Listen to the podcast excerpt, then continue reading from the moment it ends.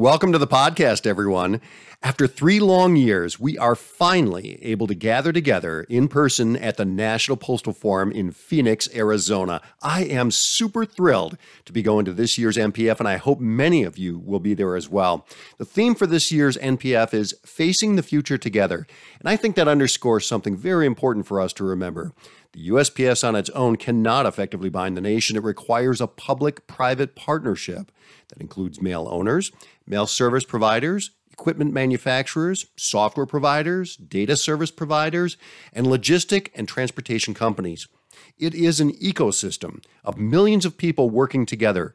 And thus, I think the theme of the forum is appropriate as we need to continue to work together if we are going to have a stable postal service capable of providing the universal service we pay for and expect.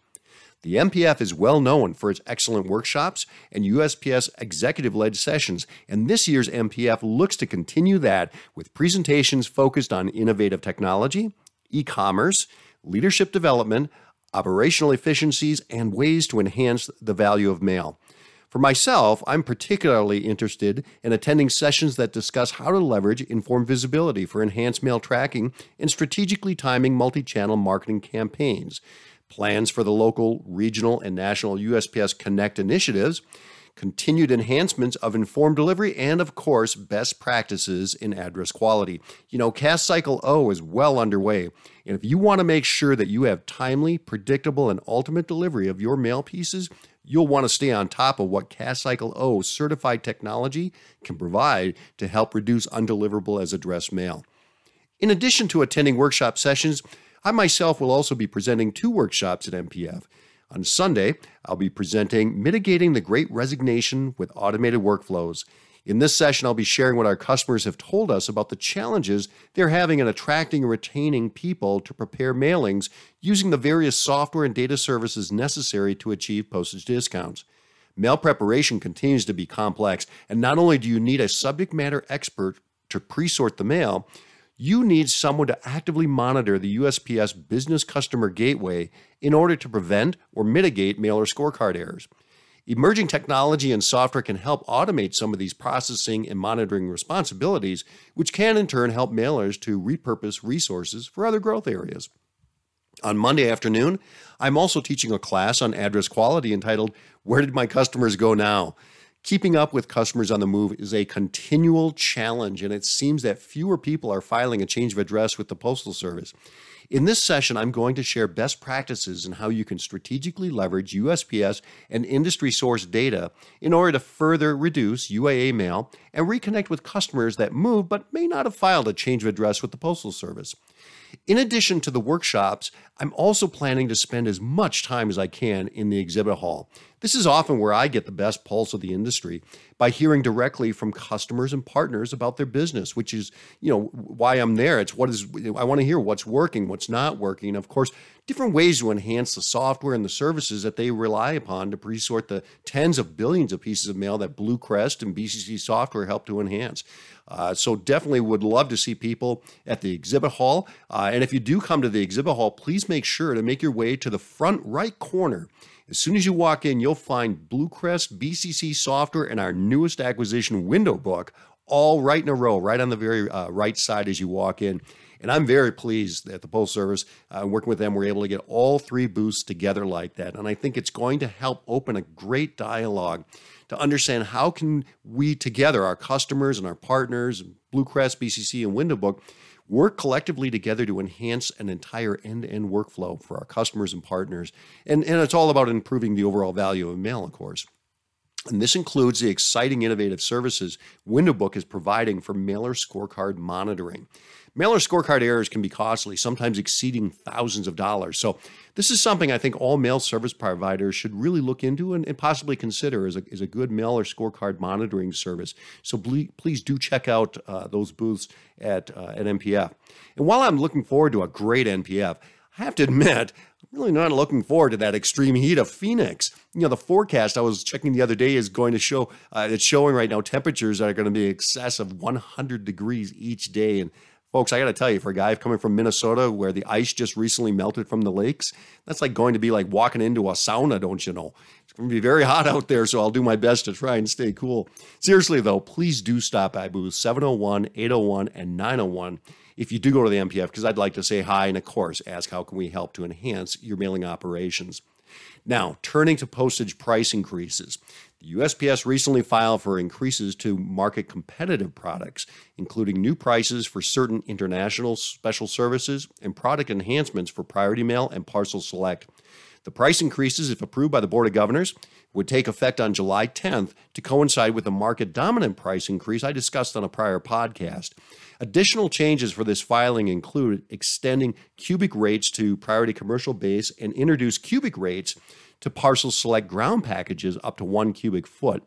And separate from the filing, the Postal Service is also planning to update the way the distance between origin and destination zip codes is calculated to determine the appropriate zone assignment. You know, again, that's for zone rated uh, products and materials.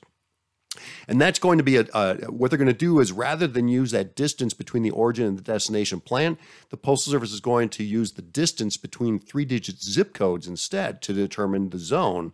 And that'll be part of this July 10th rollout.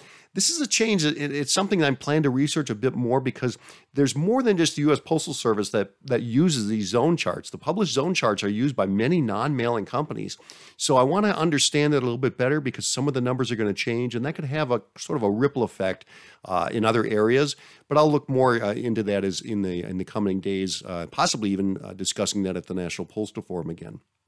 By the way, since I'm discussing pricing, I think it's also important to note that PMG DeJoy recently stated during the May 5th Board of Governors meeting that the industry should prepare themselves for uncomfortable increases for quite some time. I'm paraphrasing what he said, although he actually did say uncomfortable, uh, uncomfortable increases. He stated that the USPS finances have been severely damaged by 10 years of too constrained increases. And while he didn't say how often the Postal Service would increase prices, we should certainly all be prepared for the USPS to consider increases at least twice annually in July and January. So, again, we've got one in July here coming up. We're going to have another one in January. And they, this is all because they, that's basically the cadence that they'd already talked about before. But, it, but it's important to watch and listen to this carefully because technically the Post Service could do more frequent than twice a year if they wanted. They just have to give that 90 day notification to the industry. So, we'll have to watch that closely. But it's I can understand why they're doing that because if you look at the year to date fiscal results for the Postal Service as posted on their webpage, you'll see that while the revenue is up as expected due to the successive and in many cases substantial price increases, we're talking double digit increases here. Um, but their operating costs are also up due to inflation, inflation that's highest in over 40 years. Um, and that increased inflation is outpacing the increase in revenue. So they're actually uh, seeing a net loss. And in fact, when you compare uh, to the same period last year, uh, the Postal Service is in the red by over $2 billion. Uh, if you just look at the first half of this fiscal year versus first half of the last fiscal year. So, my advice to the listeners take the PMG at his word. There will continue to be uncomfortable price increases until the USPS can project a self sustained financial position. Finally, on a more positive note, I'm happy to share that we now have a fully constituted USPS Board of Governors. The Senate recently confirmed President Biden's two recent nominations of Dan Tangherlini, who replaced former Governor Ron Bloom, and Derek Kan. This means we now have nine governors, four of whom are politically aligned as Democrat, four that are politically aligned as Republican, and one that is independent. It also means that the majority of the currently seated governors was appointed by President Biden. A minor footnote, really, but as I personally do not believe that the president, whomever it is, directly controls the affairs of the USPS, but I thought I'd just point that out that right now the majority of the seated governors are from uh, President Biden's nominations. And, uh, and and by the way, it also is important uh, more that, that the based on some of the prior board of governor calls, it sounds as if PMG DeJoy has strong support from the entire board of governors as he continues to implement the Delivering for America plan. So really, in short, PMG DeJoy he's here for quite some time, at least until he's able to put the USPS on a financial stable path. As I wrap up the podcast, I did want to remind our customers that are listening to consider attending our annual Information Exchange User Conference this August. It'll be held in Rochester, New York from August 9th to the 10th, and as in former years, this is a venue to openly and candidly discuss how to further enhance the solutions, share best practices, and get the latest insight into the current ro- product roadmaps. And with the recent acquisition of WindowBook, I think this year's information exchange will be particularly beneficial to mail service providers who are looking for enhanced automated workflows and ways to minimize and mitigate mailer scorecard errors, especially for undocumented pieces. To learn more about information exchange or to register for it, please do visit the www.ieuserconference.com website. And I hope I'll see you at the Information Exchange in August. And folks, I want to thank you for listening to today's podcast. If you'd like to learn more about mail tracking, better automate your mailing workflows, or again to have a link from our main webpage to the uh, uh Information Exchange User Conference, please visit us at our main webpage of bccsoftware.com or just give us a phone call. As always, we'd like to know how can we help? Thanks for listening to the podcast and have a great day and I hope to see you at the National Postal Forum.